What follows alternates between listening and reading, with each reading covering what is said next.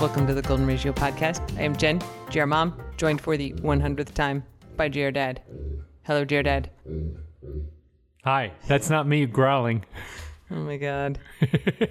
Welcome to the 100th episode of the Golden Ratio podcast that promises to be filled with all types of chaos. Yes, I was just uh, pausing to let you know that sound wash over the the podcast. All right, so let's just jump right in. Cocktail of the week, we're drinking champagne to celebrate our 100th episode. Yay! Okay.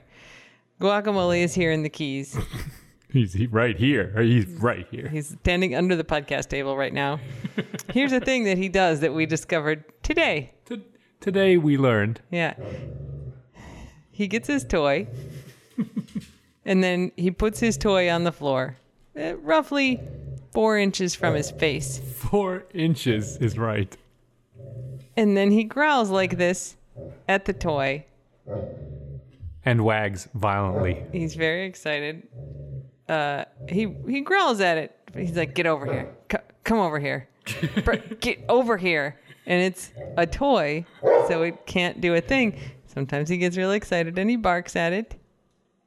Yeah, that. He's got a good bark too. I mean, I gotta admit. So right now, he has his toy on the floor. He's standing over it. If he just put his face on the floor, he'd pick the toy up. But instead, he's barking at it. he's staring at it and barking at it. We, he might have brain problems He's, too. he's not a smart dog. Vink, I take back everything I've ever said about you. think you seem to be coping much better than Oh this big lunk. He's very happy. He's a very But good, man. good boy. Uh, so yes, Guac. We were recording on Monday. Guac arrived in the Keys late last night with GR Dad after a road trip. Um, Woo! yeah, he does. He does great in the car. He just zones out. He was a he was a dream in the car. So uh, yeah, they got here at like 10 p.m. last night. Uh, Muto. Uh, all right, let me just pause there and explain that. So his name is Guacamole. We will sometimes call him Muto, which you will hear. Uh, Muto is our generic name for all the kind of bendy, young, lanky male dogs that we get. Um, there could be a female Muto, but they've all been males. They have. I think Gozer was kind of a Muto, actually. She was a female. Yeah, she was. Um, so Muto, if you saw the not the most recent like Godzilla King of the Monsters, but the like the original Godzilla released like 2016. Not the Matthew Broderick. No, the not the Ferris Matthew Bueller Broderick one. one. The one Yeah. after that. Yeah, the 2016 one, um, written by my friend Max Borenstein. There you go. and uh, it is just one of my favorite movies ever. And in it, if I mean, you should watch it if you haven't seen it. It's great.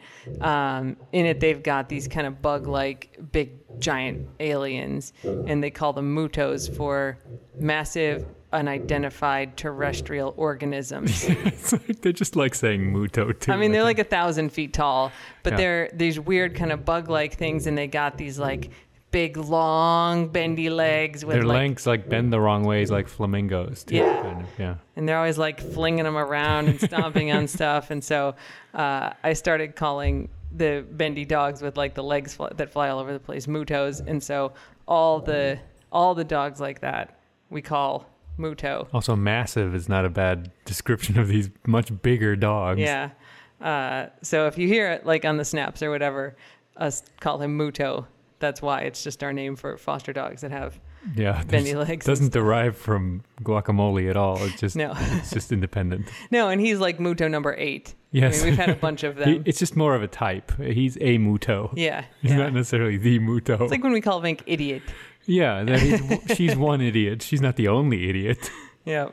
Uh, so anyway, I'm trying to call him more by his name than Muto, so he learns it. But yeah, so guacamole, uh, big, enthusiastic, dopey dog, loves to swim. Um, he's a good boy, but yeah. uh, he needs a lot of training.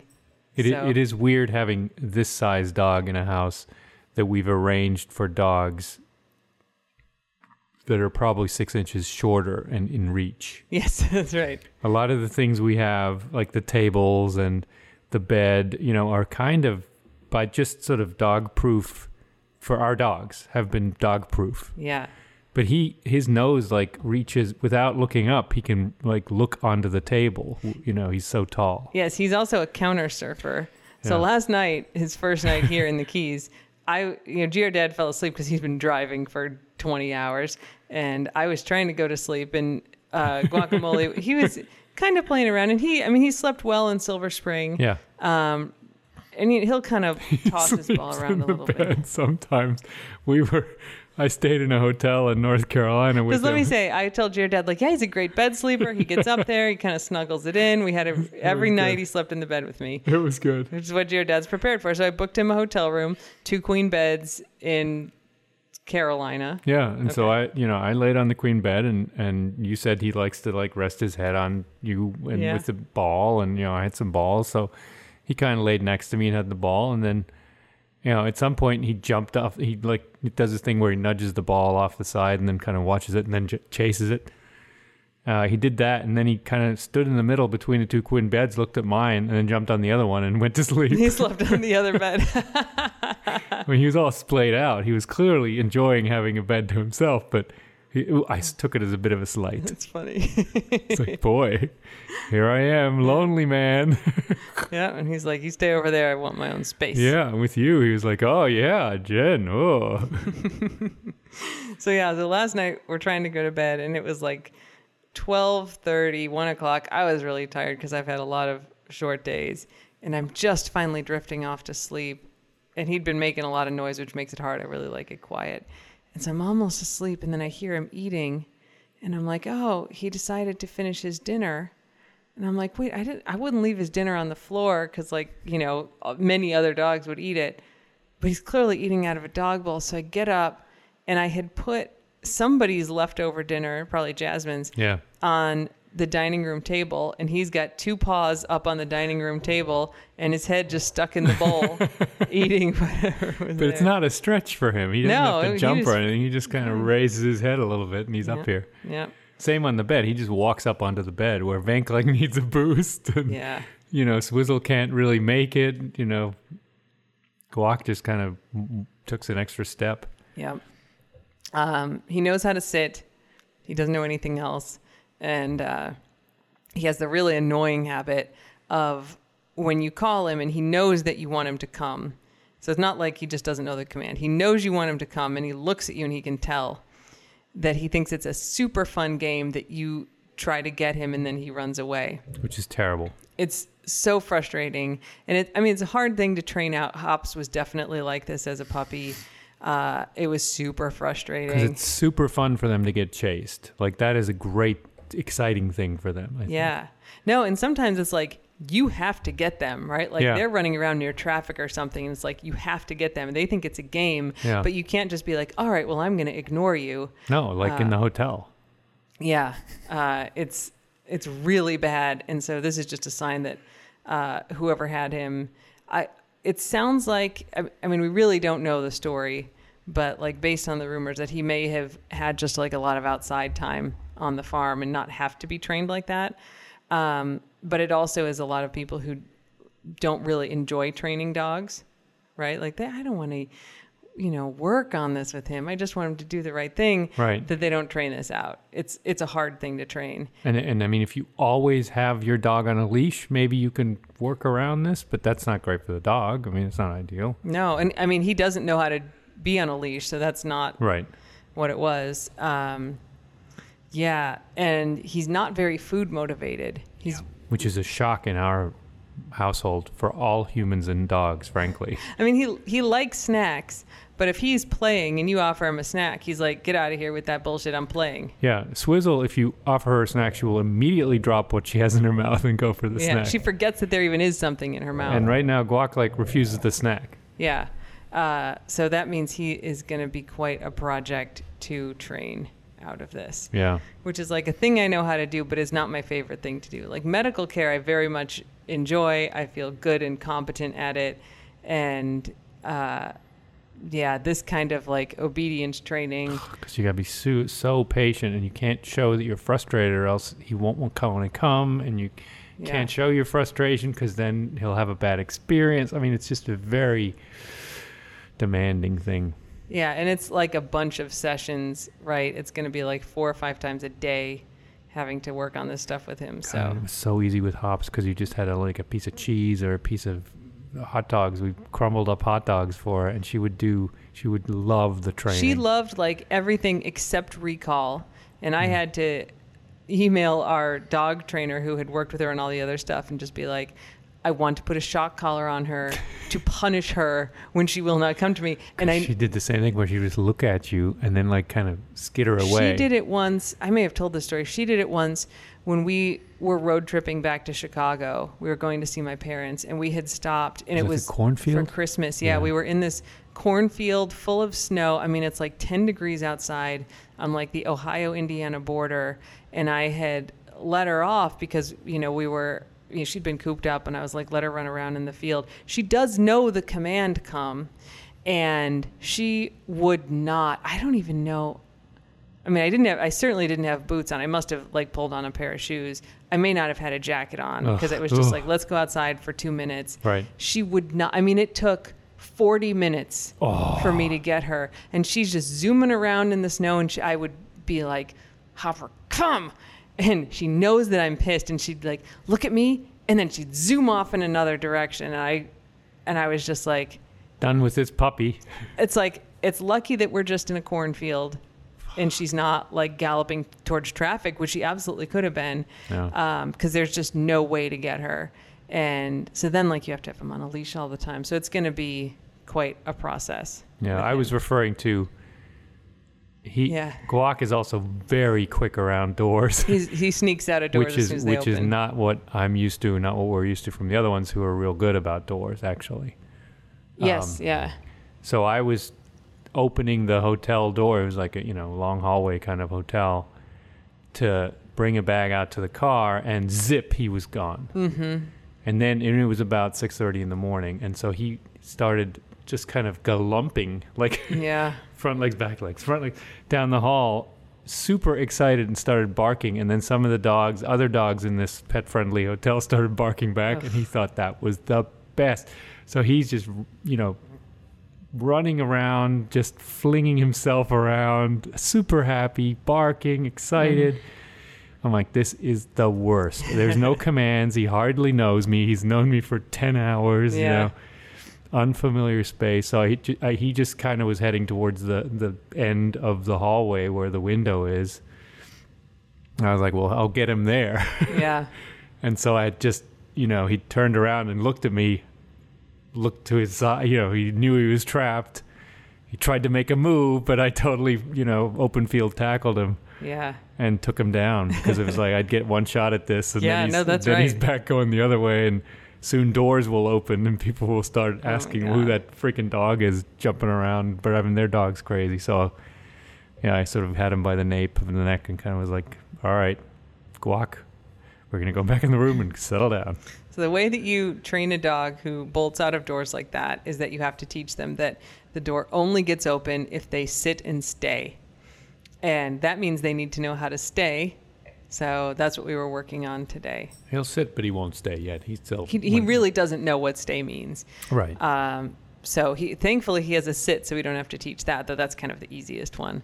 So we're working on stay, and since he's not food motivated, basically you have to take all the toys away. So we do it outside, and then you hold the toy, and you tell him stay, and you back up a couple steps, and then you give him the toy, take it back, make him sit, back Ugh. up a couple steps, and uh, we're gonna have to do a lot of it. And then we can't like have the toys to play with because it, then you know they can't be play objects for us, for him. Yeah, I mean, like the the proper way to train a dog like that, who's really toy motivated, is that they don't get toys unless they're training, um, which is just not practical. Like all the dogs want toys, so it means we have to do training sessions where there are no toys around, and it's just him, and then he only gets the toy for the thing. Wow, it's like six times as hard as with the other It's guys. so much harder than just give him a damn piece of cheese and he's happy.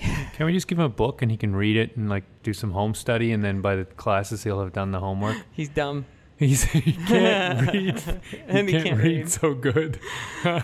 So uh, he's gonna be quite a project. He's a very good boy. He's not mouthy. He he's got you know he seems friend. He's friendly. Yeah. He's he doesn't get scared, aggressive, or anything. He's he has a lot of good characteristics, but he's kind of free spirit. Yeah. but you look at like Toby, right, who we fostered and we sent him to sleepaway training camp for probably 10 days, I think, altogether. He was much worse than this because he was a year old, Yeah. where Guac is three, and there's a huge difference between a one and a three year old. Um, and he, Toby had no, nothing. He had nothing. That's right.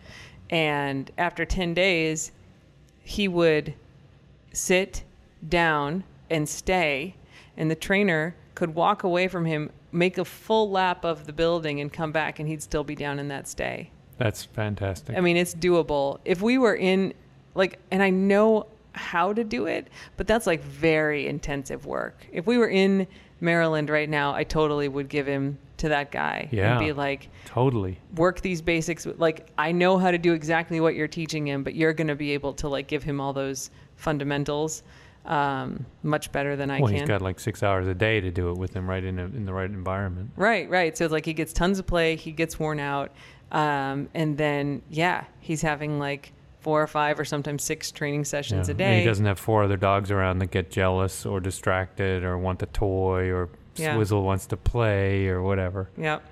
Uh, so we'll get there, but it's it's going to be a, a project with some frustration Yeah. with him. But Yeah. you can't get frustrated with them because they don't know. They're not trying to be bad. No, no, that's right. And you always want, especially with recall, right there, it's supposed to be like the most pleasant experience they're going to have is coming back to you. Yeah. It's supposed to be great, right? Yeah. They get petted, they get whatever. Yeah, you don't want it to be like, God, ah, you didn't come, and then you go grab them and yell at them because then they're like, Well, I'm not going over to Right. her. The, the natural instinct is exactly wrong, right? Yeah. Which is to, to yell at them after they come back because then they're just like, why would I come to this person? They're just going to yell at me. yeah. So anyway, that's that's Guac. He's uh, fitting in great with the squad. He and Hops and Vink had a great time swimming together today and Mhm. chasing balls together. So Yeah, and he and Swizzle were chasing each other around and Yeah. run, running around the building, and there were other dogs out, and he and Swizzle went to the fence and were like, Yep.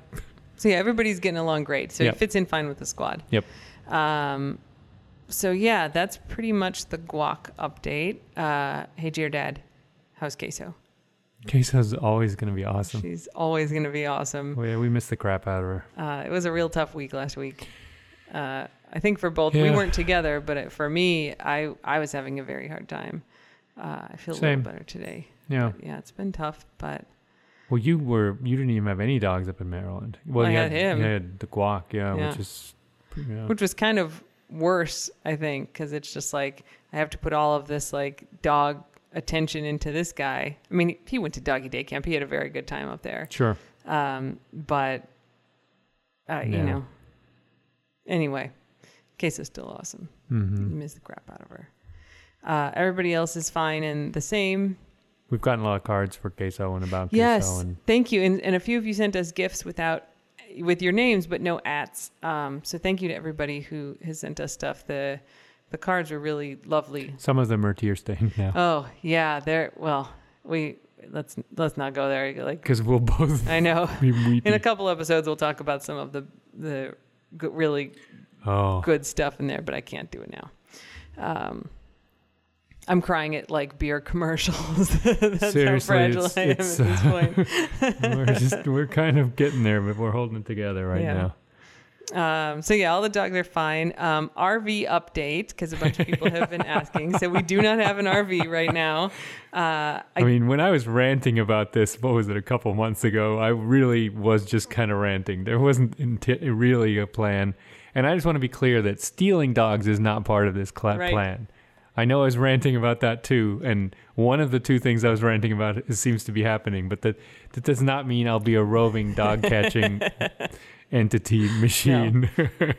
so uh, the more we talked about it, and this has sort of evolved on the podcast because that's most of where we talked about. it. The more we talked about it, the more it was like, you know, this seems like a good idea for a lot of reasons. It will make things that we do with all these dogs easier. And so I was looking at some websites at what the options are and uh, found a couple things. And they're not super expensive. I mean, it, an RV like those not the ones that are bus sized, but the Right. smaller ones. But it's all it's not a thing you tow, No, you right? put, it's like, all one unit. It's like a pickup truck, and someone built on the back builds a little house on the back of a giant pickup truck. Yeah, like a but- 350. But we're not doing a tiny house. This is like a Right. standard Class C RV. Uh, yeah, you you don't like tiny houses. the thing is, like, huh? I actually think tiny houses are adorable. And there was one show that I watched that was this couple, and they were both professional triathletes.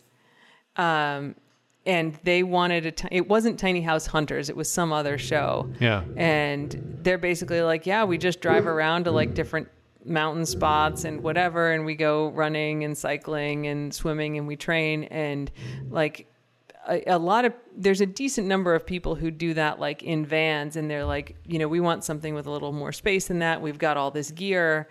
And they basically designed a tiny house for this couple that they, you know, can pull around.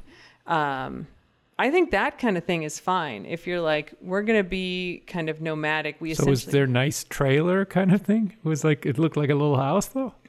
yeah. I mean, it looked like a big pull behind trailer, Yeah, uh, but it was more house shaped, cute. And yeah, it's got a loft. But they weren't like, and we need a soaking tub, and we need what, and it's like this. I need like I need a stable for my three horses too. you know, they took kind of like an off the shelf tiny house like on wheels and they're like, could we build a thing on the back where we can like put all of our bikes and all of our training gear so it's like organized oh, back there? That's adorable. Yeah, no, it was really and so like I think that kind of thing is great. Like you want to drive around and instead of having kind of a standard pull RV, you want a tiny house, that's fine. I'm not opposed to the institution of the small house or the tiny house on wheels. Right. I'm opposed to the people who are for some reason decide they want to live in 400 square feet even though they've got kids and pets and they're just plunking it on a spot and then they I need a also mother-in-law suite. yeah, and then they also need all this other stuff. Uh, in any case, uh, no, this is just like a Class C RV that I was looking at. They're kind of the price of a nice SUV. Yeah, Basically, they're not that expensive, and uh, I mean. There are plenty of times in my life that I wouldn't have been able to afford it, but it's not. We're not talking like a hundred thousand dollars. You can spend that much, but we are not looking right. at that. It kind of is open-ended. To, it's like yachts. You can spend as much as you want and get. I mean, there are buses that are house-like or or RV-like. Yeah. Uh, not RV-like, are trailer-like. Right. Right? They're- Yeah. they look like they have ten rooms or something Right. inside them. Yeah. No, so this is little.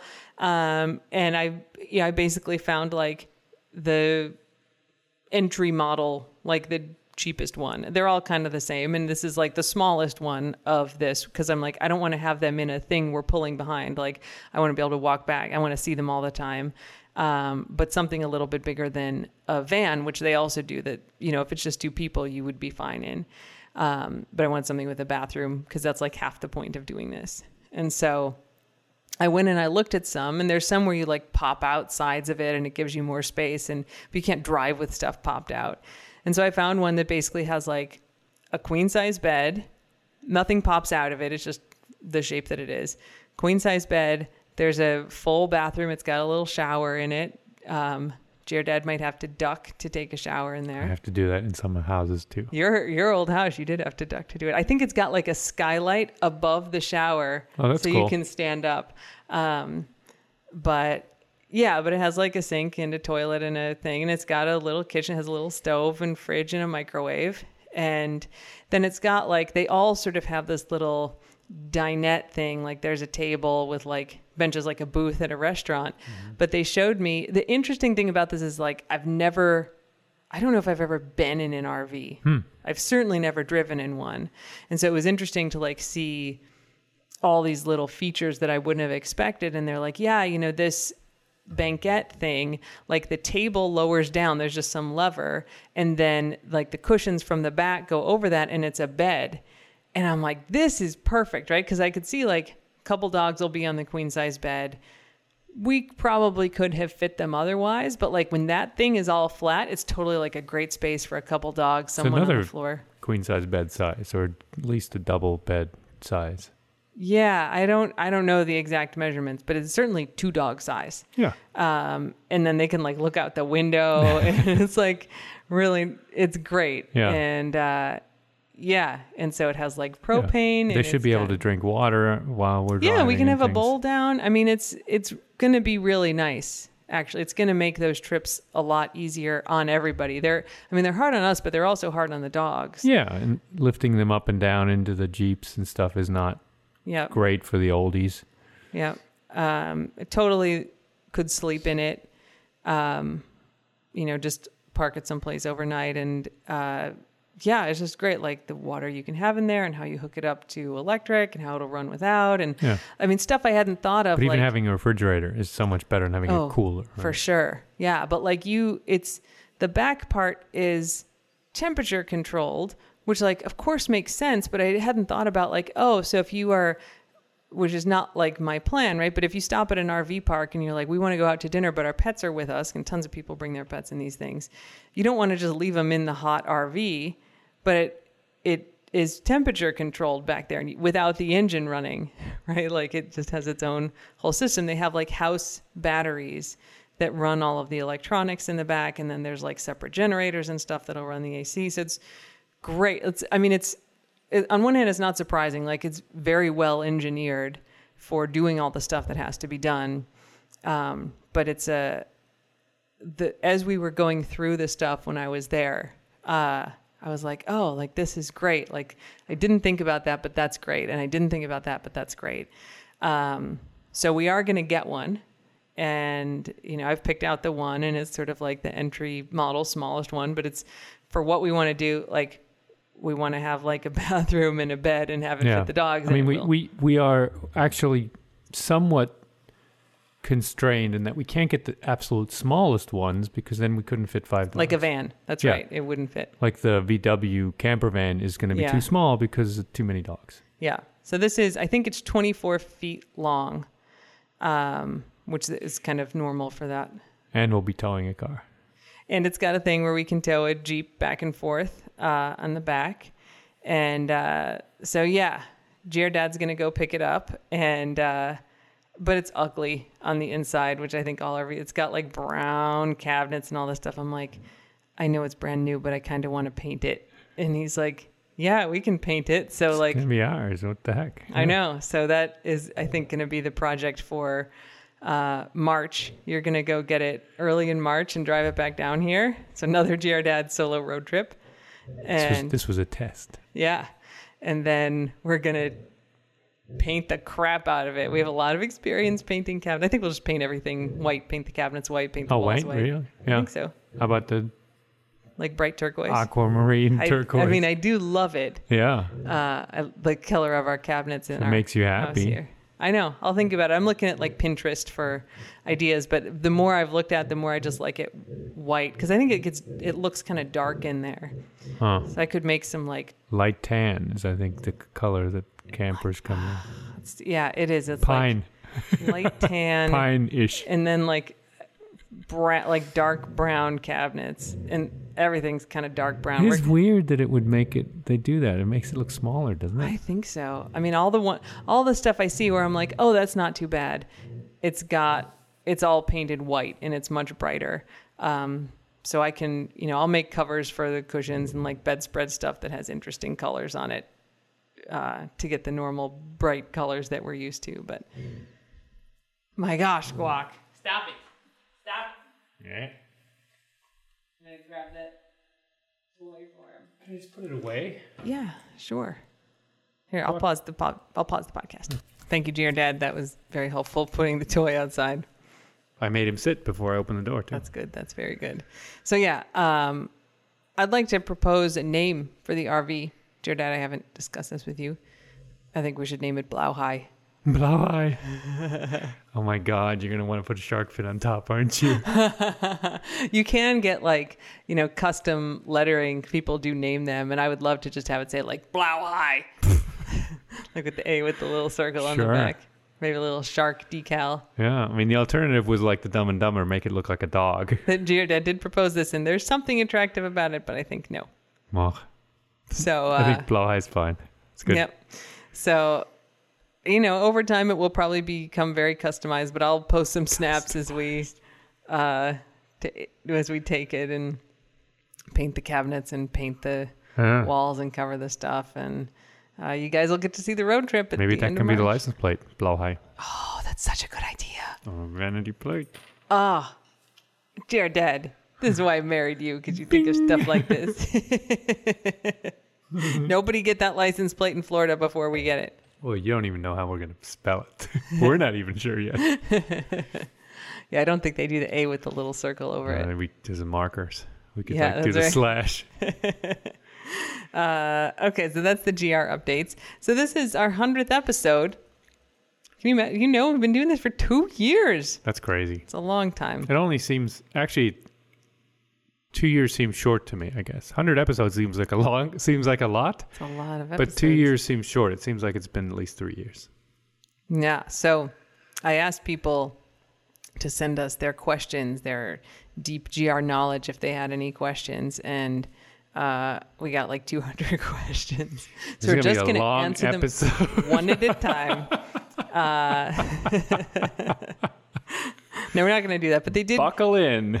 They fell into a few major categories. Yeah. I will say the one that I've had the most interaction about, um, which is something that we've talked about a little bit before, was uh, so someone had said, Are you guys ever going to have kids?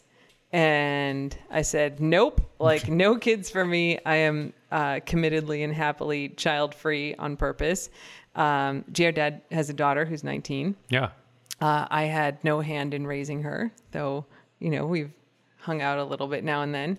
Uh, I think Swizz needs to go out, GR Dad. So, yeah, uh, GR Dad's daughter was like 13 or 14 when we got married and mostly lived with her mom. And uh, we've talked about this on other podcasts, but a lot of this will be repeats for people who have heard 100 podcasts. Um, when we both had owned houses when we met, and so when Jaredad had custody of her, they would go to his house and it just made everybody happier. I think 13 is a hard age to have your parent get remarried, and uh, I'm not maternal. Not that she wanted me to be maternal, but like, good for you guys to have your time and you know bond instead of having you know whatever weird dynamics get created with us. Yeah. Worked out fine It worked.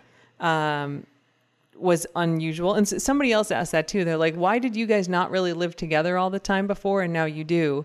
And it's like we lived together when GR dad didn't have custody of his daughter, and then they lived at his house when they did, Yeah. when he did have custody of her.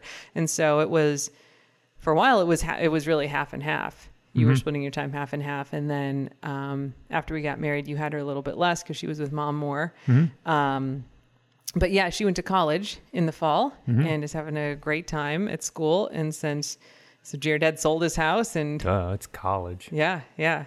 So uh, yeah, so that's why we live together more now because uh, I'm not sharing custody of GR dad with his daughter. Yeah. Um, but yeah, I never wanted kids, and I, I think I told this story on some earlier podcast where we talked about it. When I was like six, I thought you got pregnant just like you got a cold, like you just woke up one day and suddenly you were pregnant. And I remember telling my mom at six, like, "Oh my god, I hope that never happens to me. Like, I never, Wanna ever in catch- my life, catch pregnancy. yeah, never in my life have wanted kids, not even when I was little. Um, there's just nothing appealing about it to me. And uh, and I I've talked to a bunch of people online about this tonight because they're like, what do you do when people are like, well, you'll change your mind. I know. Um, and so I have always known. I mean, it was a first date conversation my entire life. By the way, like I never want to have kids. Like not a thing for me. Um, and I started asking probably when I was 25 if I could get my tubes tied every year, and the doctors wouldn't do it Which is which is stunning to me. That is absolutely just a stunning to because you might change your mind. What the f- Yeah, the, I know. the, the level of patronizing patriarchy there is absurd. And if so, a guy wants to get a vasectomy, I I would I would bet all the money I have, every every cent I have, the do- a male doctor will never tell a male guy if um, who wants a vasectomy, you know, you might change your mind. You well, I'll say this: like I was married before you, so I was 23 or 24 when I got married to my first husband. Right. Say, you know, first date conversation, don't want kids, and he's like, "Yeah, cool, no kids," um, and he got a vasectomy we, I- he yeah. was, and he was younger than me. I mean, he was 24, his, do- his presumably male doctor didn't say, "Oh, you, you're going to change your mind." I mean, he, you know, he's like, "Are you really sure?" And I'm like, "Look, man, if I get hit by a bus and you get remarried to someone who wants kids, you'd better be sure, because like, okay, they can kind of reverse this, but it's not reliable." And he was like, "No." He also took your last name. The guy had like Yeah. many awesome decisions. Yes, he was not a he was not a bad person. We were just not a good match. But yeah, I mean, they gave it to him. I was like, I do not want kids. I don't want kids. I don't want kids. Do it. And I had to. I mean, you you finally went with me, right? We'd been dating like six months, and I was like. I need you to come to the hospital with me because I'm kidding. Finally, I mean, it was like 32 or 33 Yeah. when finally, I guess they were like, okay, well, I guess you can do it. Just uh, absurd. I think you had the right doctor finally, or something. I, I had sort of everything. switched switched doctors and, and look i mean i understand there obviously must be women who get this done and it's not reversible and who get it done and then change their mind and sue that mu- there must be some of i mean there's definitely some I could see- patriarchy in there but I could. There I must be I'm, some of that I'm too. with you all the way until then sue, right? I could see changing your mind. I could see having regrets, but then you can't sue. That's no ridiculous. you can't but they must right i mean that, i think that's what a lot of the doctors are afraid of Uh, Um, anyway, yeah, it took a very long time, but whatever. When I was 32 or 33, it was it was 2012 because they almost didn't do it because I had whooping cough. Uh, shout out, by the way, to this podcast will kill you, which I know we've talked about. They had their uh, latest episode is on whooping cough, and Yeah. I had just caught it, and so I still had a fever, and they were like, "Well, we can't do this if you have a fever," and we had to wait. Like I was for a good day where you didn't have fever. no, yeah. we no, no. I mean, we were in the place. Like I was in the gown, ready to do it. We had to wait like an hour and a half, and I was like drinking water, like just make it so I, you know, it gets down to like ninety nine, so they can just do this damn thing, and it did. Um, Yeah. but yeah, I mean, we hadn't known each other, and they're like, "Okay, we're gonna go get your husband," and I'm like, "He's not my husband. like I've been dating him for six months," and even there. They were like, "Oh, you you know, they'll do it if you have kids, right? If you're like, I've had two kids, I want my tubes tied. Sure, no problem." None of this makes any sense. and they're yeah. like, uh, "Oh yeah, you know, how many kids do you have?" I'm like, "I don't have any kids. That's why I'm doing this." And they're like, "What?" like they almost started the whole defense they mechanism were really again, surprised. right? I, you know, I think because they're like moms and they don't understand. yeah. Um, but yeah, so in any case, we're never having babies. Uh, I got that factory shut down on purpose. I'm pissed that it took that long, and uh, yeah, never wanted any kids. yeah, you were surprised that I went shopping with, for bathroom tiles with you, and then this other thing. This is how I knew GR Dad was a keeper. So when we met, which was like May of 2011, I was getting ready to renovate my bathroom. And I mean, we'd gone on like two dates, and I was like, you would, I think you had asked, did I want to do something? And I'm like, I have to go like pick out tile and stuff for my bathroom. And he's like, I'll come. And he like came with me to Home Depot. You're he was like, Home Depot restoration hardware. You were just like, I need this and that. he's holding up pictures of like holding up like tile and mirrors right. for me to take pictures of.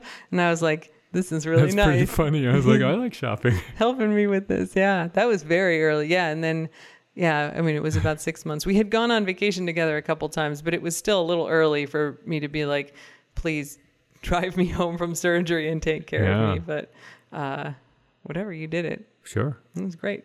So yeah, no babies for us. Um, GR Dad, other people had asked about, you know, who people who knew you had a daughter. So GR Dad's daughter is 19. She's in college. That was immaculate conception. It was happened just I just budded. Just a little No, we've both been married before. Yep. Uh, and yeah, she's going to college. Someone asked if she listens to the podcast. I, I mean, she knows that we do the stuff. I don't think she doesn't listens. always admit it. Yeah, I don't know. Not Uh, not not. She probably hasn't listened to hundred episodes. Yeah, they're like, what does she think about this? And she's mentioned like she has friends who know who. They're like, they're, They're like, oh, the golden ratio, and she's like, that's my dad and my stepmom. uh, but yeah, I don't, I don't know how closely. I think she follows follows us. the Insta. You know. Yeah, like she's a Twitter, yeah. follower. Yeah, yeah, yeah. like like listed as a follower, but I don't know how closely she reads it, and I don't know if she listens to the podcast. Like just what she needs more of her dad talking. I know. right? she gets all these stories already. Okay, so uh, there were a lot of questions sort of around that space. Oh yeah, so I just wanted to throw in if people are giving you a hard time, if you don't want to have kids, if you're male or female, people are giving you a hard time. Someone's like, "What do you say to them?" And so my default response is like, look, parenting is really important and good parents really want to do it because it's a hard job and it's a lot of work. And I've thought about it and there's nothing interesting or joyful or inspiring to me about doing that. I shouldn't be the one doing it.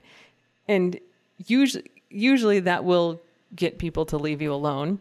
And if they don't, if they go, you'll change your mind You'll mind. change your mind. That is the like once you see your baby, you'll love it. Uh, it just makes me enraged. So let me let me side note here. Jared and I were out at dinner once with one of your friends and her husband, and uh, he basically said that to me. Do you remember this at Fiola? Yes, that had other. There were a lot of interesting things that happened at that dinner. That this was. This, This is he. what, he is. he would not leave it alone. he had. There were problems. Yeah, he just kept going and going about how if I just had a kid, I would change my mind.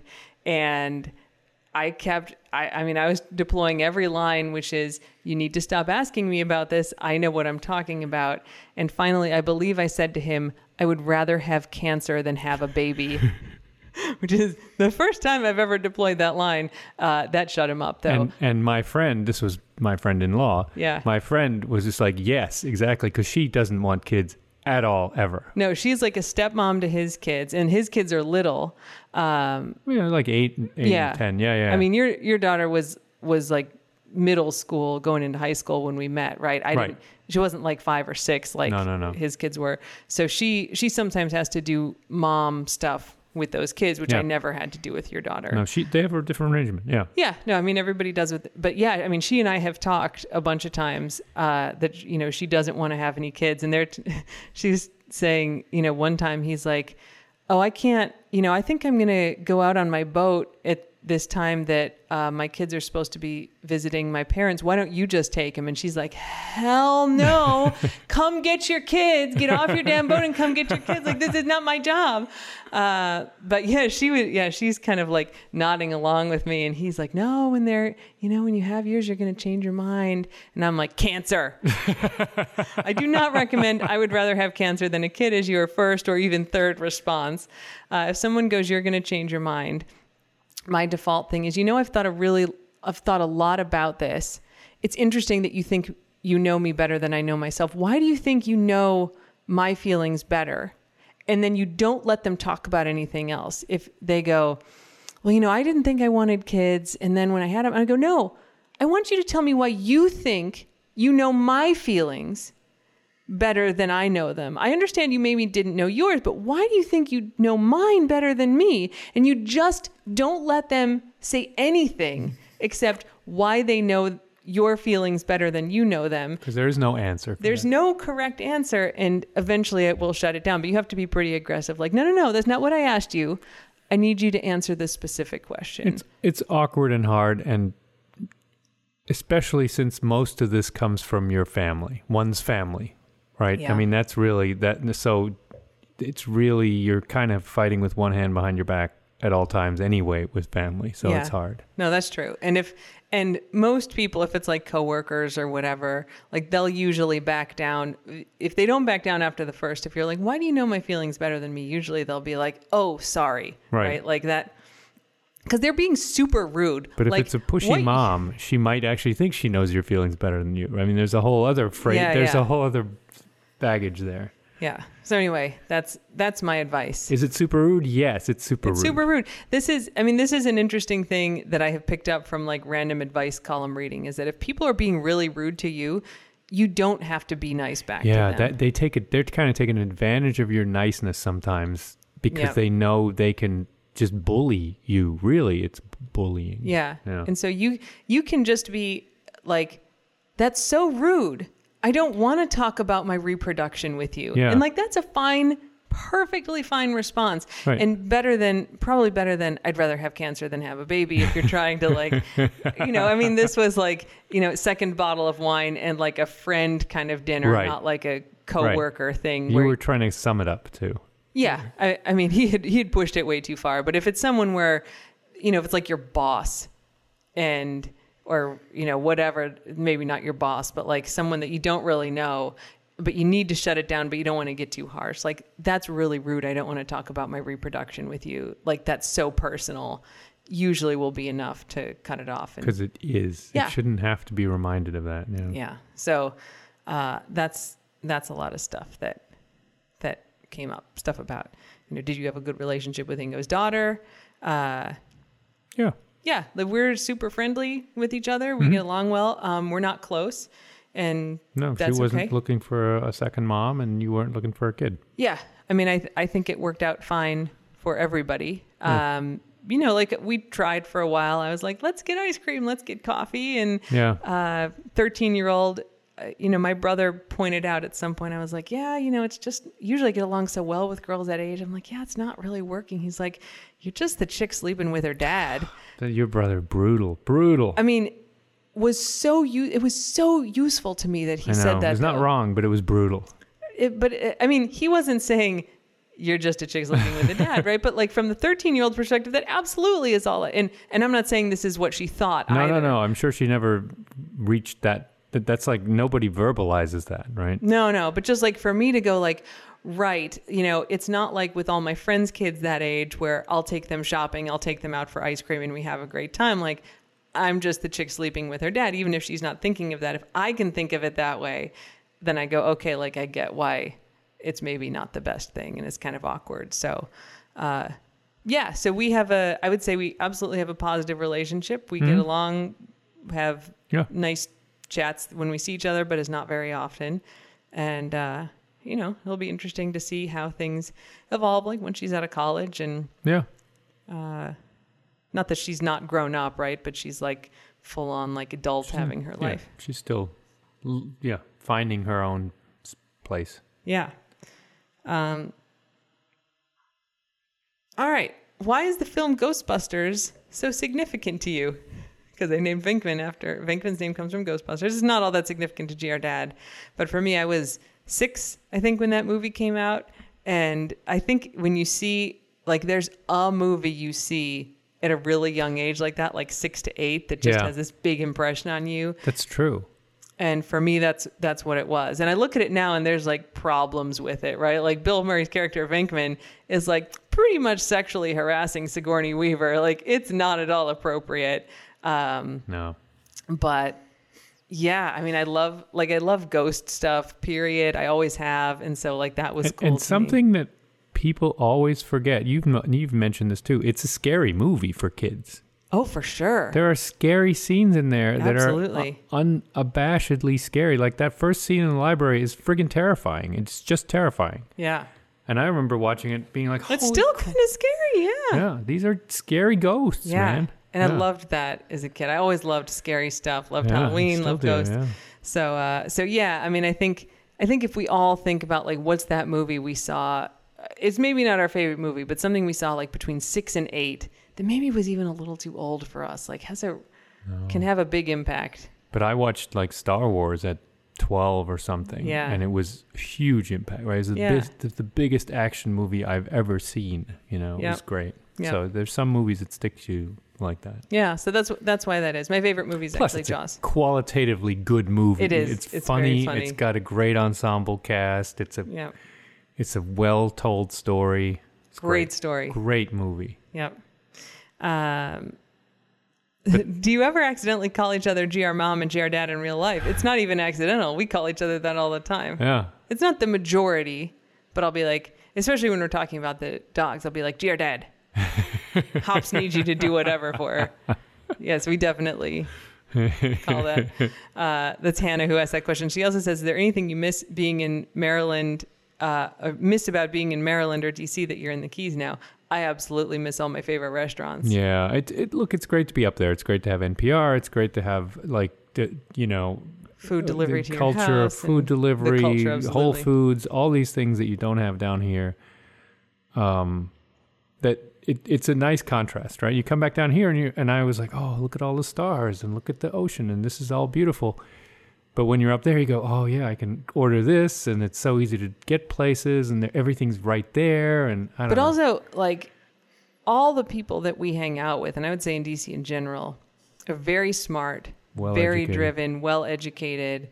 Um, and it's not that people down here are dumb or whatever, but it's just very different. It's you know, there's not a lot of people with PhDs or graduate degrees that we see down here, and literally all of our friends in Maryland are like, Yeah, I mean, and the the contrast is sort of you know here neighborhood people and stuff. There's a lot of people who just a lot of spouses who never worked, and that's a whole different interaction. And I don't know if I know anyone in DC, right who never worked, right? and not even like didn't work a little. Like where both partners aren't like very, Type A. yeah. No. Um, so it's it's nice to kind of have both worlds because like we're both like that, like very driven, ambitious, Yeah, like I'm rolling my eyes because excessively so, right? It's a for both of us for sure. It it might be easier to just be kind of on- the beach with the margarita all the time. yeah, but we're we're both like that, and our friends up in DC are like that, and so it's great because like we connect with them in that way. We can talk to them about all this stuff, and they get it.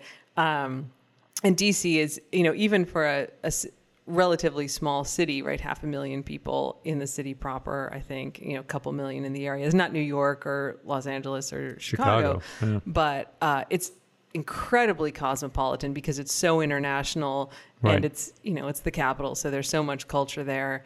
Uh, the food scene is amazing. So, like, the food down here is good. I mean, we, we've got a, a few favorite places, but, But it's, it's- not Michelin starred, which literally is what we have in DC. It's seafood. yeah. There's like some Italian, cocktails. Yeah. and then there's two Mexican. You know, Right. and it's like, and one restaurant has guacamole exclamation mark. Like it's the new exotic dish is guacamole, and Yeah. we we joke about it all the time. But there is Like, that, right? should go get some. Yeah. people come down here from, you know, Middle non non coastal Yeah. states, and, and are just like, what's guacamole? I mean, yeah. So or from Britain, or from Norway. don't don't alienate our fans. Fair enough. Okay, you can get guacamole at Qdoba. Yes. Yeah. So if you're from England, maybe you don't have guacamole, Uh, or from Germany, or all from, right, Europeans. It's at Ingo Burghardt if you want to correct him. Wait, what did I do? I haven't done my research on this. I don't remember guacamole as a kid. Uh, so yeah, I mean, I we definitely miss like the the food scene and the people and like the attitude of DC, but it's also good to get away from it. Um, and being down here is relaxed in a way that's very good for both of us. And small, it's weird small. When like if you go to the same restaurant four nights a week, they start remembering you, and it's kind of nice. Yeah. Uh, yeah, all the places we go, we're regulars at, and uh, and it's great. Everybody likes us, and everybody's very laid back. Like they've got sort of a much healthier attitude about life, and it's beautiful in a way that like DC is is a beautiful city, but it's beautiful here in a it's literal tropical paradise. Have we talked about this? The Key West Police Department, like their cars say protecting and serving paradise. Like which is pretty good. it it literally is tropical paradise. You're starting from a good point. Yeah. A good place. uh, and like DC's beautiful, but it's not tropical paradise or Yeah. even subtropical. and the keys are aggressively quirky, right? I mean, Yeah. where else does the jail have a farm An with exotic Yes, animals right. around? You know, it's just all really weird, right? The weird, the worst thing about winter is the iguanas falling out of the trees. I mean, there's just the there's quirky stuff down here, and they Mm-hmm. Yeah. like it. it's a good balance, I think, for us to be splitting our time sort of half and half. Yeah, Um, it might get too small if we were down here all the time for 20 years. I think I think that's right. You know, so like I was up in DC last week, and I was like, I'm super pleased about this because like I'm gonna go to Haleo a couple nights and Yeah. eat at the bar, and I like went to Georgetown You Cupcake ordered and like ordered Indian some food, one night or something. Yeah, you know, it's like I don't think you can get Indian food down here as an Indian restaurant. I don't. I don't, know if they have it. Yeah. You can get Indian dishes some places. But I ordered um because G- so I was up for all of last week, and then Gr Dad flew up to drive We- guacamole down. I I saw her on the runway walking out of the plane, and I was like getting onto the same plane. Yeah, to go Yeah. back up. So I'm like, all right, well, you're driving.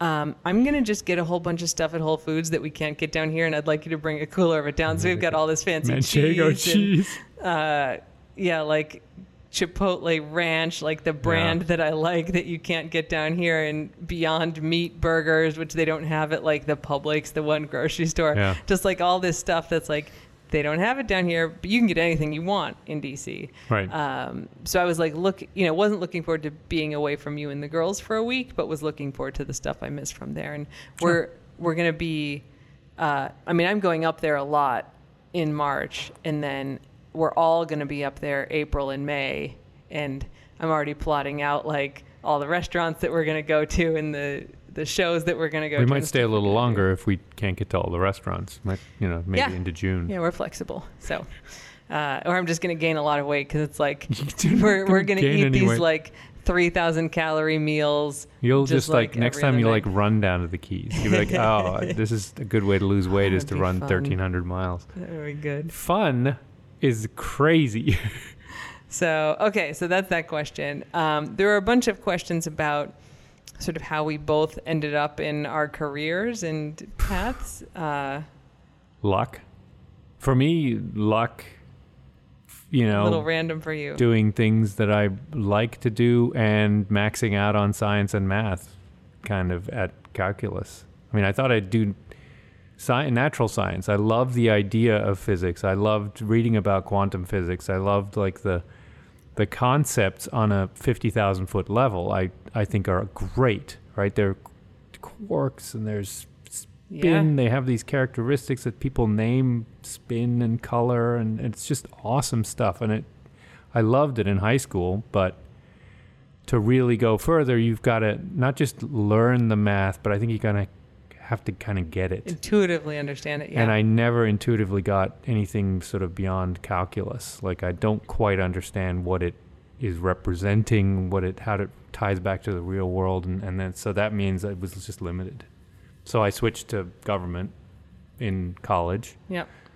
and then what did I learn? Read and write, critical thinking, Law school's and a good then path. and then I you know went to the German army for a year and kind of realized, hey, I kind of like school. Why don't I go to law school? Yep. So We're which both real happens- good at school. which happens to a lot of lawyers. Yeah. Frankly, they they go to law school because it it kind of talks to their strengths, even though they never really thought themselves as a lawyer. But I like explaining things and arguing or translating things, mm-hmm. and then I you know bounced around. Yeah. And being at the World Bank as a German in America, that was good. That was kind of the international relations part. And, Yeah. You know the translation and the, the cultural sensitivities that I had were good there, so that kind of worked. But I didn't have a plan, right? That wasn't like as a high school kid, I didn't say I've got to work here or I've got to be a Mhm. lawyer.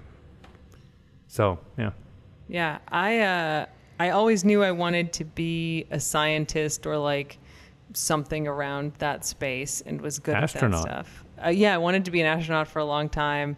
Um, you know, thought about being like a physician for a while. You know, this is like elementary school, junior high, um, and then when I got to college, I w- I started off as an economics major um, at the University of Chicago, which is like a big thing. that's what they do. Yeah, it's a extremely well-known program. We've say influenced a lot of governments with the school of thought there. Almost enough, almost as many Nobel prizes as Harvard, but you know what are you gonna do? I think we have more Nobel prizes than Harvard. uh, and uh, there used to be a, a rumor that like the only way you could get tenure at the University of Chicago in economics is if you had a Nobel Prize. This is not true, uh, but it's funny because are there's that many. Sick.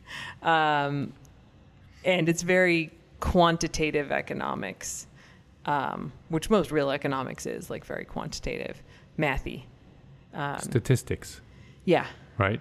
Is that the math? Yes, I mean they have their own quantitative methods um, for for economics, um, game theory kind of stuff, Hmm. and um, the guys who do Freakonomics. If you have read that book or they have a podcast now, Dubner and Levitt. yeah, they kind of apply principles of economics to like behavioral kind of stuff where traditional economics just looks at like markets, right? Right. Um, and I was never interested in the markets really, but I was very interested in the application of the principles and that is sort of like behavioral economics, which wasn't really a thing when I was an undergrad that was being studied, but now is a huge thing.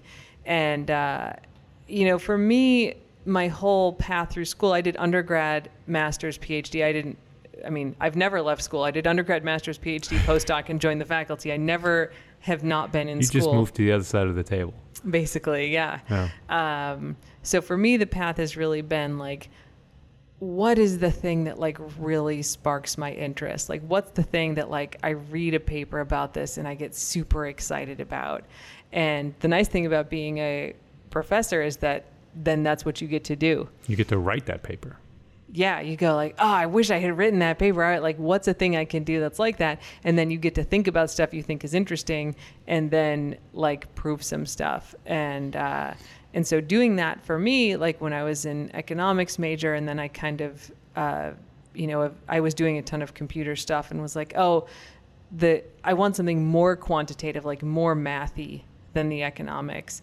Computer science is that like it allows me to think in the way that my brain kind of works. Um, you know, I did calculus and also didn't intuitively understand it, but a lot of computer science is discrete math, so algebra, matrices, graph theory, um, stuff that's not calculus. Basically, there's no integrals or derivatives, No. and that I was very good at. And uh, yeah, so kind of ended up in computer science and uh, and then just started collecting. So this is advice for anyone getting a PhD in any field. I make all my students do this. Like just start collecting, you know, read a lot of abstracts. You know, even if it's like read news articles. I started collecting stuff that I thought was interesting, and it was all over the place. Social insects, like bees doing waggle dances, and traffic patterns, and um, eventually themes will emerge from this. And for me, it was I didn't know what it was called, but it actually is a research area called complex systems, which is sort of like how does behavior emerge from uh, the interactions of a bunch of individuals. So there's a lot of people each doing their own little thing, but then there's these larger patterns that emerge from that. That's really what I was interested Isn't in. a butterfly effect movie about this? Um, it's a little bit different, but connected. No. Yeah. Um, Adam Smith is kind of like this. Yeah. So, uh, so kind of ended up in this space that then let me pursue the line of work I, I was in. So in 2001 is when I started my PhD and I met with my advisor. I'm like, so like social networks are kind of cool. I wonder if we could put one of those on the web. And he's like, yeah, I mean, maybe that'll work. Like there wasn't any, there wasn't MySpace It or was anything. before then Facebook. Yeah. way before. And so he's like, yeah, go ahead and try it. And, uh, you know, so it ended up being the thing that sort of changed the world. And I was like right at exactly the right time to be kind of, You just weren't trying to make money on it. You were just trying to study it. yeah. But I had built like one of the bigger social networks by the time I finished my PhD. I just had no interest. I mean, some companies use the stuff I did, but I, I had no interest in starting a company. Um, but yeah, I mean, basically what I do know now is go like, what do I think is interesting? And I happen to be really interested in the web and social media, which is like why we're there, Yeah. uh, doing all this stuff because I think it's cool, and I can do whatever I want. And uh, you know, a lot of that's computer science, but some of it is social science, some of it's behavioral economics, and uh, yeah. So someone had said like, how did you not get burned out, especially like in the middle of the PhD and not having any break? And uh, I definitely burned myself out somewhat sleep. frequently. Yeah. Uh, yeah, like I, I won't say it was all healthy, but it was the only thing I really wanted to be doing. Like I never was like, God, I wish I could just stop doing this and like go work a nine to five job and not have to bring it home. Like I never thought that, right? Yeah. I- um, so for me, it was really easy. It, it was the clear path that I was going to follow. Um, And I enjoyed law school too. I mean, I, people don't admit this, but I like the academic challenge, the intellectual challenge of, you know, trying to distill rules and predict what judges should do and what should the rules for society be. And I mean, it's it's a it's a, I think it's an interesting mm-hmm. field. I mean, I think this is why we get along. I think it's there are some people who are in the same field. Like I know a lot of computer scientists married to each other. There's a lot of lawyers married to each other. Hmm. I like the fact that we are both kind of really intellectual about stuff and like thinking about this stuff, but it's also very different. So we're not like I like that we're not completely overlapped. So I don't know like, anything about me what you do. I mean, I know enough to be dangerous, but not. But I don't assume that I. I feel like that anything. about the law too, though, right? That like from the cases where I've been an expert Yeah. witness, like I know enough that I can have a more intelligent conversation with you than someone who knows nothing, but I don't really know how it works, and like you can teach me stuff about it. Sure. Okay, so lighter question: What's your favorite guilty pleasure TV slow, TV show slash movie? It's all History Channel, whatever AMC is, like whatever, anything about any war. This is like, good. any war. I mean, I'll watch like the Egyptians versus the Israelites on or Hittites or whatever. hey, the Israelites invented the fixed axle chariot or something. Yeah. So Peloponnesian War, oh, the Sparta thing was Yeah. big after that movie came out. Yeah, Crimean yeah. War. Yeah. a lot about that. This is how good a spouse GR dad is. He loves this stuff, and I never have to watch it. He only watches it when I'm not around. Because it's the same shows. I mean, I've so seen like Okinawa in color like four times. I don't need to see Iwo Jima again. I know what it is. I'll watch it if if you're not there. I'll watch it though. But Yeah, yeah, I've watched you know all the. Now I'm really into World War One. It's very interesting. yeah. Very interesting. Very shitty, but very interesting. It's so depressing. I don't watch the best thing stuff. about World War One is civilians weren't involved. That was the big change in World War Two. Yeah. That's total war. Yeah. I uh, I tend to watch way dumber stuff than GR Dad when I want a guilty pleasure. So I'm. I very- don't think that's smart. It's just historic. I don't know. Uh, so there's this show from the early 2000s called Fact or Fiction Beyond Belief, which That is is not a show that could Go be on- to right now. Yeah. not could not be on now, but they would sort of have like a bunch of like uh, kind of cheesy Five. skits. Like too many Yeah, like stories. Yeah. It's like a one hour show. And then you'd have to guess, like, is it something that they just made up, or is it based on a true story? You can't vote. You can't click. You can't email. You can't like, And, like, register most your people weren't guess. online then. You can't register your guess. It wouldn't have been online anyway. You just have to like silently guess. Yeah. So it's it is a show that absolutely does not work in the area of like people actually being on the internet. Yeah. So and, it's five stories, and an indeterminate number are true, and an indeterminate number of them are false and made up. yes. That's the premise. That's it. That's the entire premise. so it's like uh, this guy is driving home on a business trip and he has the flu and he stops at a motel and uh, asks for directions to a you know and then he's like oh i'm really sick. Where's the pharmacy? And then he an hour later he wanders back in and he's all he's all dirty and he gives the motel manager a, ba- a box and asks him to put it in the safe and walks away. And then the cops show up and it turns out that like three hours earlier he had crashed his car and the thing in the safe is like a wedding anniversary present for his wife and like there's no He way he already 'cause he was dead. already dead. And and then you have to be like is this a thing that really happened or did they make it up? And and the thing is like shit like that they're like this actually happened in the 1980s in california and it's like because like No, some didn't. it's like such but it's those kind of like weird stories Yeah. there's like ghosts It's a and weird. Twilight science, like science Yeah. fiction, just impossible stories. And the guy who narrates it is Commander Riker in one of the jonathan Star Trek. frakes yeah Yeah, one of the Star Trek uh, editions, and and he's is so funny because it's so like dramatic about, you know, the but also full of puns like Yes. is so they like do the Yeah. they do the little reenactment and then they cut to the to Jonathan Frakes and he's like so it's up to you is this story real or are we just pulling your leg Right. and whatever that is is like some pun pun about the some guy who lost his leg or are something. Are we barking up the wrong tree or there's Yeah, like a dog in the That's right. Uh, I've seen every episode of this show like three times It like must have I know only had one season or something. it's like it- four or five seasons it was on for a long time But just like a lot of these 80s shows, there's a lot of like young actors that you then recognize Yeah. from movies later and from other shows. It's very interesting. Yep. Uh, I'm way into this series called Bad Ben, which are these like micro budget, uh, Found footage. No, yes, found footage. sort of like uh, you just gotta watch it. I mean, it's it's on Amazon Prime. It's free. It start with Bad Ben. It's terrible acting. It's just this guy filming in his house on his iPhone.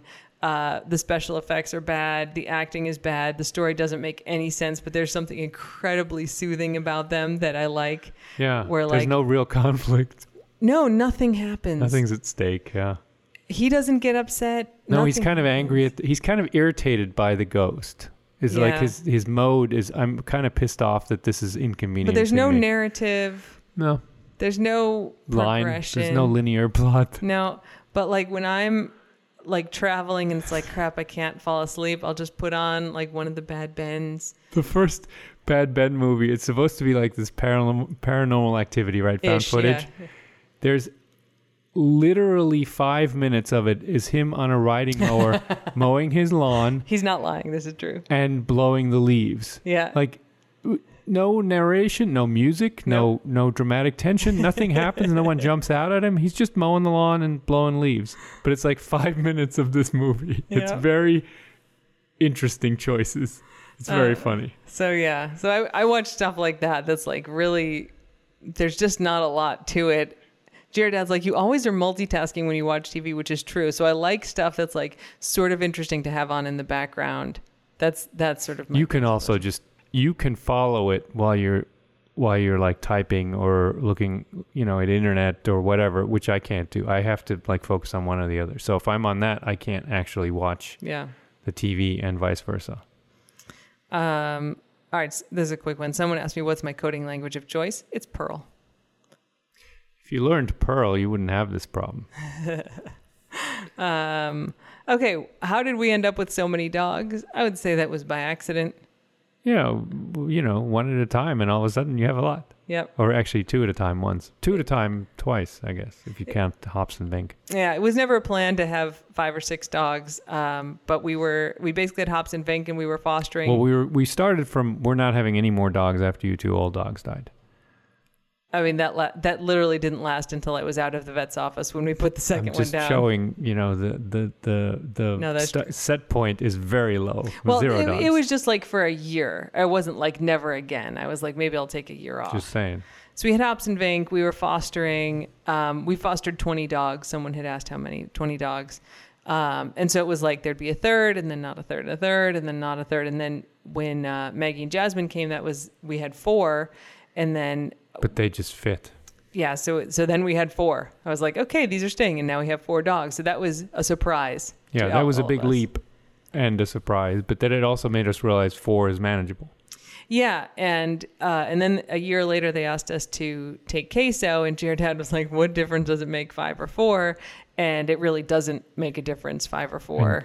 You could not take queso. No. And so we've had a bunch of fosters since then. I mean, queso, obviously Riley, um, but we had Sizzle, Gozer, Toby, uh, maybe one other, and then guacamole. Right. So um, we really like um, fostering. It's really it's super rewarding whether we keep them or not. I mean, it's great when we keep them, but it's also like wonderful to put those dogs in a like the perfect home for them Yeah.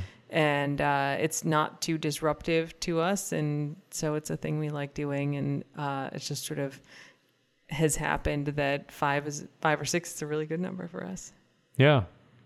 Yeah. There's room on either side. I mean, we fit them in two cars. That's about our. well now we've got the rv Blåhaj, so Could put a trailer behind it. We have nine. oh my god so, uh, Well, we do like to sleep sometimes. And Yeah. We, holy so that's a question actually do you guys sleep how much do you sleep uh, So the girls have actually been pretty good lately, um, but we'll usually get up once or twice a night. We so GR Dad and I are sort of opposites. Like I am a night owl. My natural schedule, and this happens whenever like he's gone or like I'm somewhere. Uh, my natural schedule is to go to bed at like two or three in the morning, and then sleep until like eight thirty to ten, depending on how tired I am. Like Ten that- is rare. I mean, eight thirty is more like nine sometimes, but you you feel Yeah. like luxurious if it's after nine. That's true. Yeah, it's rare that I sleep till 10 these days. I used to, like, if I got up before 10, before when I was working on my dissertation, I'd stay up until like 5 or 6 in the morning working, and then I'd sleep till like 10 or 11. Um, but yeah, like an, a good natural, I need about six hours of sleep a night. Um, so yeah, go to bed at 2.30 or 3 and get up at 8.30 or 9 would be like my natural set point. Um, GR Dad is a morning person. Uh, Yeah. So I'd he- go to bed at seven if I could. he For falls asleep at 7 a lot. Some um, no, maybe. GR Dad gets falls asleep on the couch. So GR Dad gets up at like six or six thirty most mornings, Uh. right? Well before I'm up. Uh, so he should go to bed at like 10 but he tries to stay up with me so we so i shifted a little bit so we tend to go to bed around midnight now Yeah. um and i'll sleep until like 7 But I think the question is more that like you do so much. We do so yes much yes stuff, right? but, There's but there so- was also a question about like are you guys night owls are you morning people Oh, yeah. like how do you manage this so um, we're sort of opposite and we've kind of compromised on a midnight bedtime and gr dad gets up first and then i get up later yeah. um, but yeah, we tend we'll get up. I mean, I don't think we did last night. Like they've been pretty good lately. Sometimes, but it's common for us to get up once or twice a night, and we just whoever wakes up is the one who takes them out. Yeah, and it just depends, right? When Queso was getting sicker, she had to go out, and Riley. I mean, if like, Yeah. yeah, you just, I mean, the, uh, look, having more dogs does mean old dogs anyway. That you're probably going to get up with them because they're then Yeah. you have more needs. I mean, there are some nights where we're up every hour, once an hour. Yeah, it's those rare. are bad nights, and we do note that, and we don't like it, Yep. but it happens. Um, but yeah, and then so there's some just questions like how do you manage doing all this stuff? And I think it's that you have to have it all integrated, right? Like, uh, like I probably put in an hour or so a day making content, Hmm. but it's kind of integrated into our life. Like the dogs are just doing what they're doing. Yeah, I mean, feeding them is making content, so that helps. You know, it's, It's like, we're feed them anyway, you just and so just you film it. show what they're doing. Yeah, so it, it means we're doing the same thing. We're just kind of having a camera while we're doing it, I guess. Yep. Uh, and the same thing for pictures. Like almost all the pictures I take, it's like I'm out with the dogs because they're whatever playing fetch, running around, you know, taking care of their business. And if it if it looks like a good opportunity for a picture, I'll take one. Um, so it's rare that I'm like, okay, like now we will construct the time for the photos, um, and yeah, so everything just sort of gets integrated. That said, um, we're both overworked. I think in with all the stuff we do. Like we're taking flying lessons now. I Yeah. have like uh, Yeah, like you don't, don't say have no to a lot of things. no. Um, like someone's like, do you guys ever just sit and like veg and watch TV?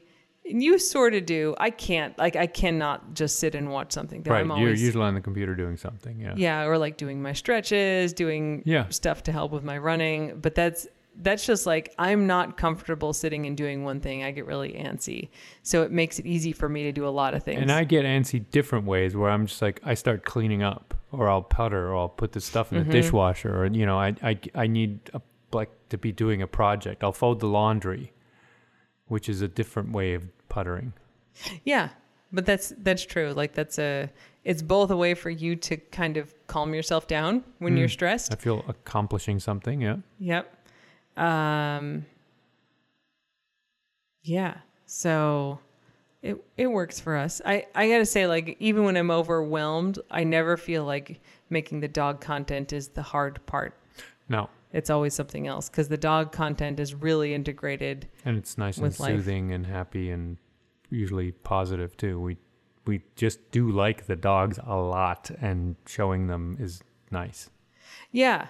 And uh yeah, I mean it's a nice part of us not making a living off this where I don't I don't feel like there are days where it's just like man like you know especially in this last year where we've had so much where I'm just like I can't come up with a creative caption for this or whatever. And it's like if you're living off it you want everyone to be good. And there's days where I'm like it's Monday everybody send. And like whatever you guys think that that's fine which is great. Um Yeah. What's the largest animal you could single-handedly saran wrap to a light pole? I'm not sure I'd saran wrap an animal to a light bulb. That seems like something I'd want to do to some, some humans. Um, I, maybe that's the answer. A human. I would like to. you could definitely do a a human. human. I, I mean, I think a chicken would be funny, but you know, no chickens should be harmed in doing this. Uh, I feel like I could do this really well. I'm going with a giraffe. I feel like that neck is That vulnerable. would knock the crap out of you while you're trying to do that. like I get like one saran wrap around that neck and then it's doomed. You know what they do? They swing their head at you. Not whap. if I've got one saran wrap tying that neck to the pole. I then I'd just be like running the around it. rippiness of saran wrap. that giraffe is ridiculously strong. Uh, and those hooves, the hooves, man, it's an ungulate. I, I'm still, I'm pretty sure I could do this. A giraffe? I, I think I could do a giraffe. No, I think animals are always surprisingly stronger than you think. So that's why I'm like going with my safe little chicken. All right, we're kind of coming to the end of the questions here. It's because you grouped them. Yeah, yeah. I mean, there's a there's a lot that were similar. Um, did you ever expect the golden ratio to be where it is now? The following, you're nearing 100,000 followers. We're real close. We're like 2,000. No, I thought maybe I'd get like 3,000 followers. No, it, and again, this is so great, right? And It's it is- amazing. It is. Look, if we if we helped one person, if we th- if we made one person happy, this would be great. That would be a success, right? If we made one Yeah. person feel good during the day, that would that was really the goal. Is to be like, look, we can make someone feel better if they're having a shitty day, and and so we're great. This is fine. Yeah. We're not chasing followers. We're not trying to get to any metric, you know, and you know we're we're exceeding. I mean, everyone who's ha- happy because of our dogs, that's awesome. That is so. It's such an honor. Yeah, agree. Totally agree. That's great. Uh, okay, so we're I'm gonna do two more because we've been talking for a really long time. This is the bonus. We can talk a hundred times as long. It's true. It is. It's our hundredth episode. We can do whatever we want. Um, so there were some questions about my research. Um, so I'll just give like a quick. I don't talk to Jared. what am I going to expound about my legal briefs now? Go ahead. You got that all out of your system. You All gone. I'm good. I'm but all better. Um, so, wait, you're the one who was insulting me. I don't know. The the look you just gave me was devastating. You literally made a vomit face about my research. uh, so, uh, my PhD is in computer science. I build artificial intelligence that analyzes basically your social media, not yours. I don't run any of these experiments on golden ratio people. Uh, that analyzes volunteers' social media data and can find out things about them like their personality traits or Oh. are they a narcissist? Are they liberal or conservative? Um, we're doing- Sexual orientation. sexual orientation. I haven't done that work, but a lot of people do. Um, and then I'm doing future prediction stuff. So I've done a project where I can, uh, where we looked at people who announced they were going to Alcoholics Anonymous, and it will analyze everything they've done on Twitter up until they make that announcement and can predict with like 85% accuracy if they'll be sober for 90 days or if they'll go back to drinking. Um, so sort of future prediction based on clues that are in Scary big data stuff. for sure. Yeah. Um, and so as a result of that, there's there's good scientific reasons for doing a lot of this work. Like most of the uh, like Netflix recommending movies, Amazon recommending stuff to buy. A lot of this stuff is based on the same science, which is like we get a good profile of you to figure out what it is that you want. Um, and so that stuff's pretty interesting, but it's also super creepy. So I do a lot of work on privacy um, and like how to help people protect their privacy. I a lot of the public speaking I do when I'm flying around and I'm like, I'm in Austin, I'm in San Francisco, I'm in wherever. That's me talking to industry groups about like how to not be creepy. So I do a lot of that. Um, and then I'm also, if you guys have participated in my research, uh, I'm also interested. So most of the algorithms that kind of control what you see. So think about like Facebook controlling your timeline or YouTube autoplay or um, like the default sorting on Twitter or Instagram, like all the stuff that picks that order. Like those, there's algorithms that pick that very intentionally and it's personalized to you. And that's done essentially to keep you on those sites for longer. So they're, we would say they're optimizing for Facebook's the worst about it. For sure. Yeah. Um, so they want to keep you engaged. They want to keep you there for a long time.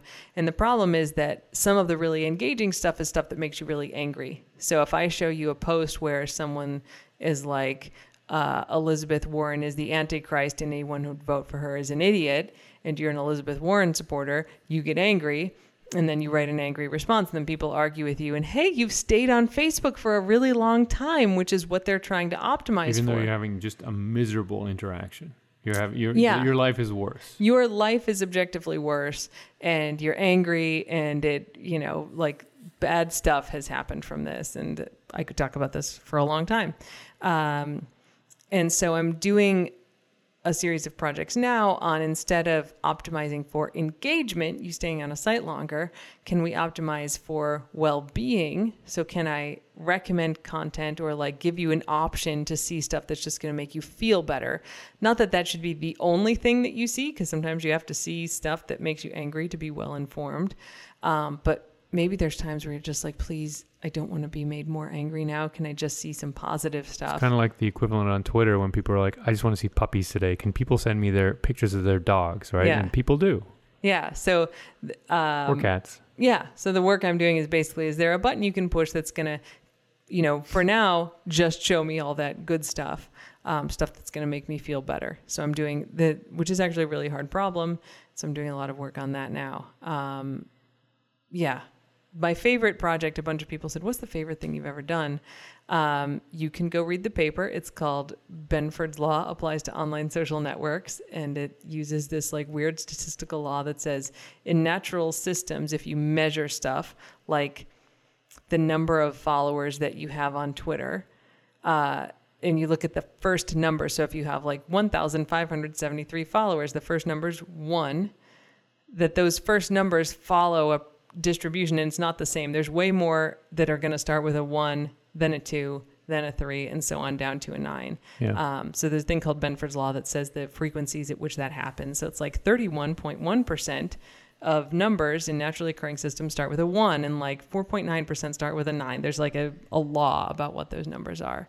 Um, and I did a study that showed that it works on social networks, that if you take all of your friends and you write down all of their follower counts or friend counts, it totally follows this. If you look at all the users on a platform, it Because it's it. naturally occurring, it means it's reflecting reality. Yeah. right? Yeah. So it doesn't work with like street addresses, which are numbered consecutively, right? Or, or randomly generated numbers. Right, or randomly generated, exactly. Um, and I was able to discover a whole bunch of bot networks with this, which are not naturally generated things. Right. Um, so I found this huge Russian botnet, and you can detect other things with it. So it's been really fun. There's a Netflix um, documentary coming out about this next year that I'm a big part of. Um, You which I'll- should be. yeah, we spent a whole day. Uh, the dogs are going to be in it, but we spent a whole day with Netflix filming that. Um, it's a it's a really fun piece of work. So that's my favorite thing I've done. And if you Google it, that article is on PLOS ONE and it's freely available. But you have some cool papers about the zombie apocalypse and something in zombies, and you've written some chapters about the psychology of Star Wars and Yeah, yeah. There's a there's a series of books like Psychology of the Walking Dead, Psychology of Star Wars. I have chapters in those um, because psychology overlaps a lot with the. I'm basically predicting psychological traits with artificial intelligence based on data. Um, so it's it's really fun stuff. But it's you like had a whole zombie. I have a lot of zombie papers for sure, and I have a lot of like pets on the internet research, Mhm. um, which is just a fun little side thing. Um. Okay, uh, I think our last question, not really. Uh, GR Dad, when did you know that GR Mom was the one? That's a great question.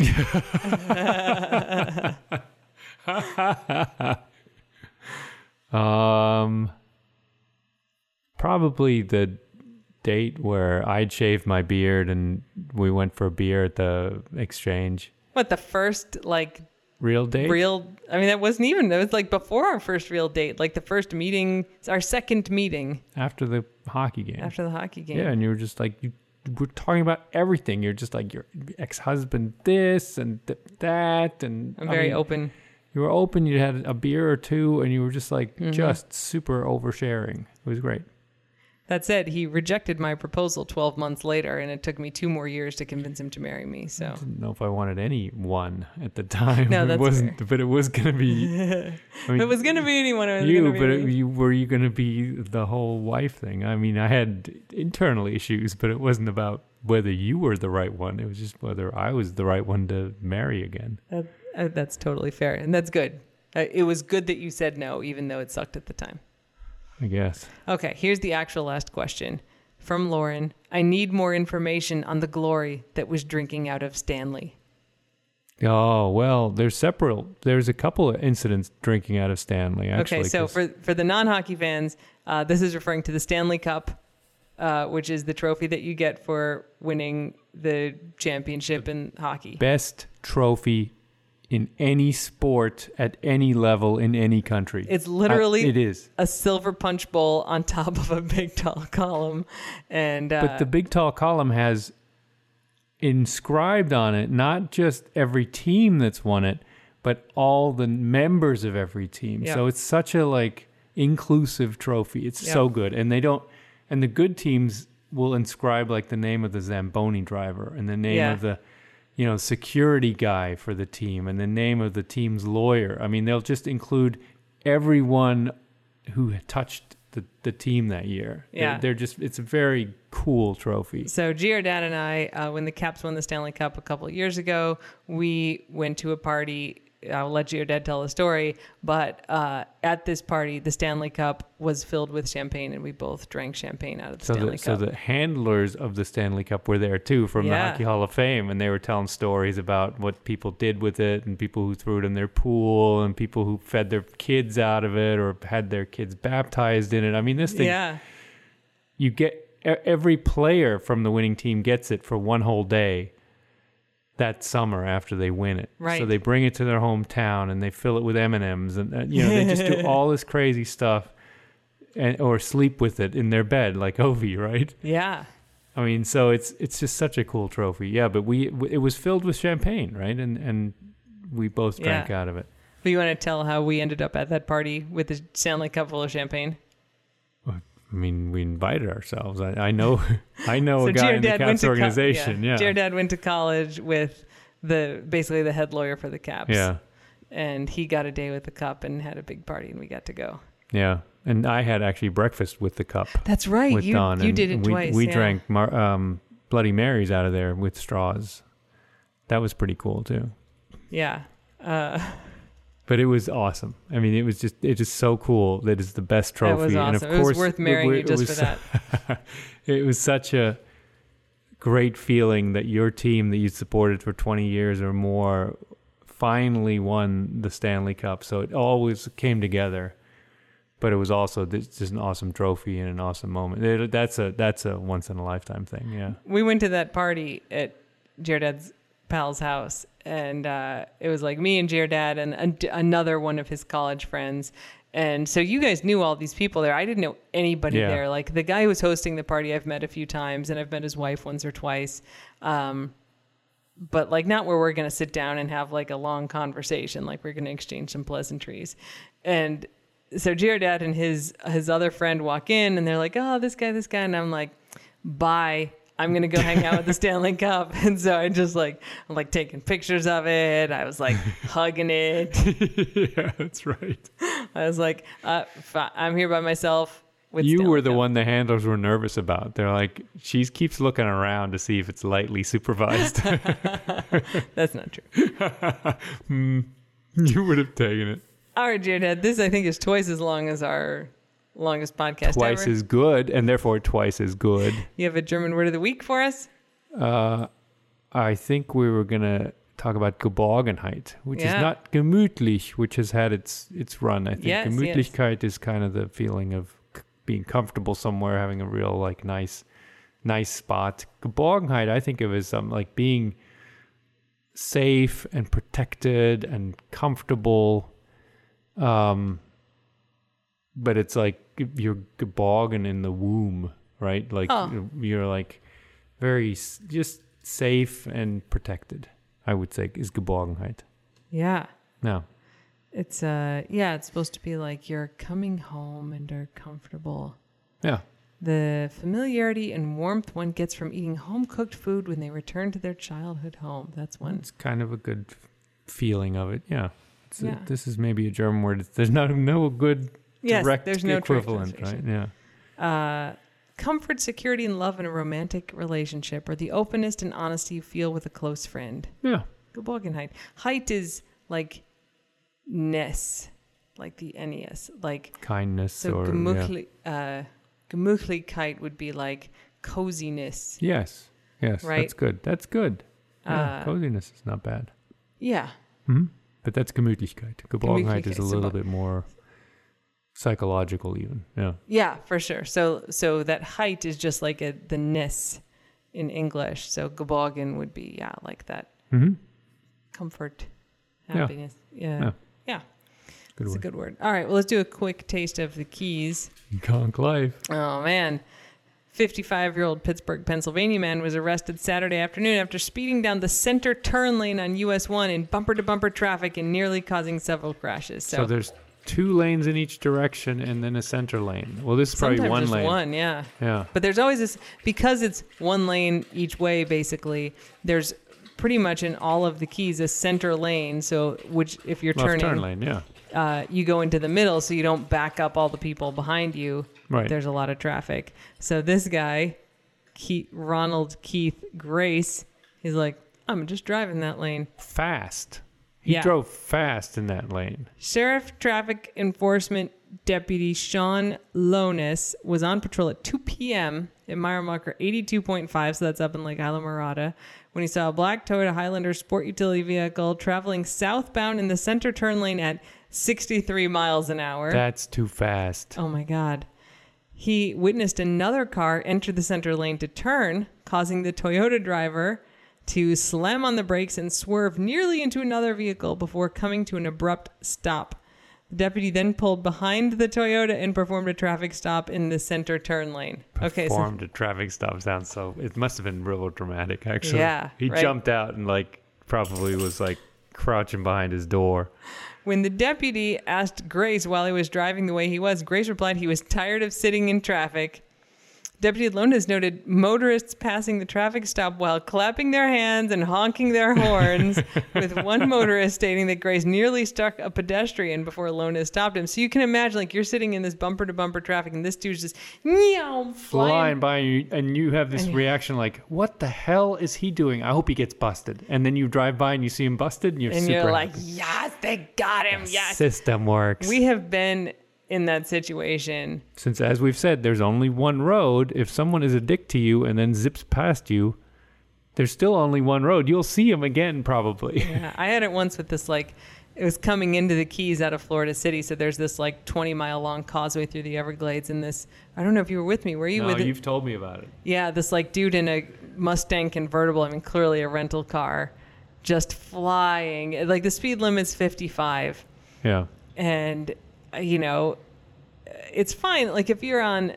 You know, an expressway, like an interstate, if the speed limit is 55, everybody's going 75 or 80. It's fine. It's not like that in the Keys because there's cops everywhere, and you know, there's stuff going on where it's dangerous to drive a lot Yeah, there's faster. people on bikes and there's pedestrians, there's lizards, there's deer, there's I mean, you, you know, Yeah. you, it's not a expressway. Yeah. So he's flying past, and I was like, oh, I, I need to see that guy get nabbed.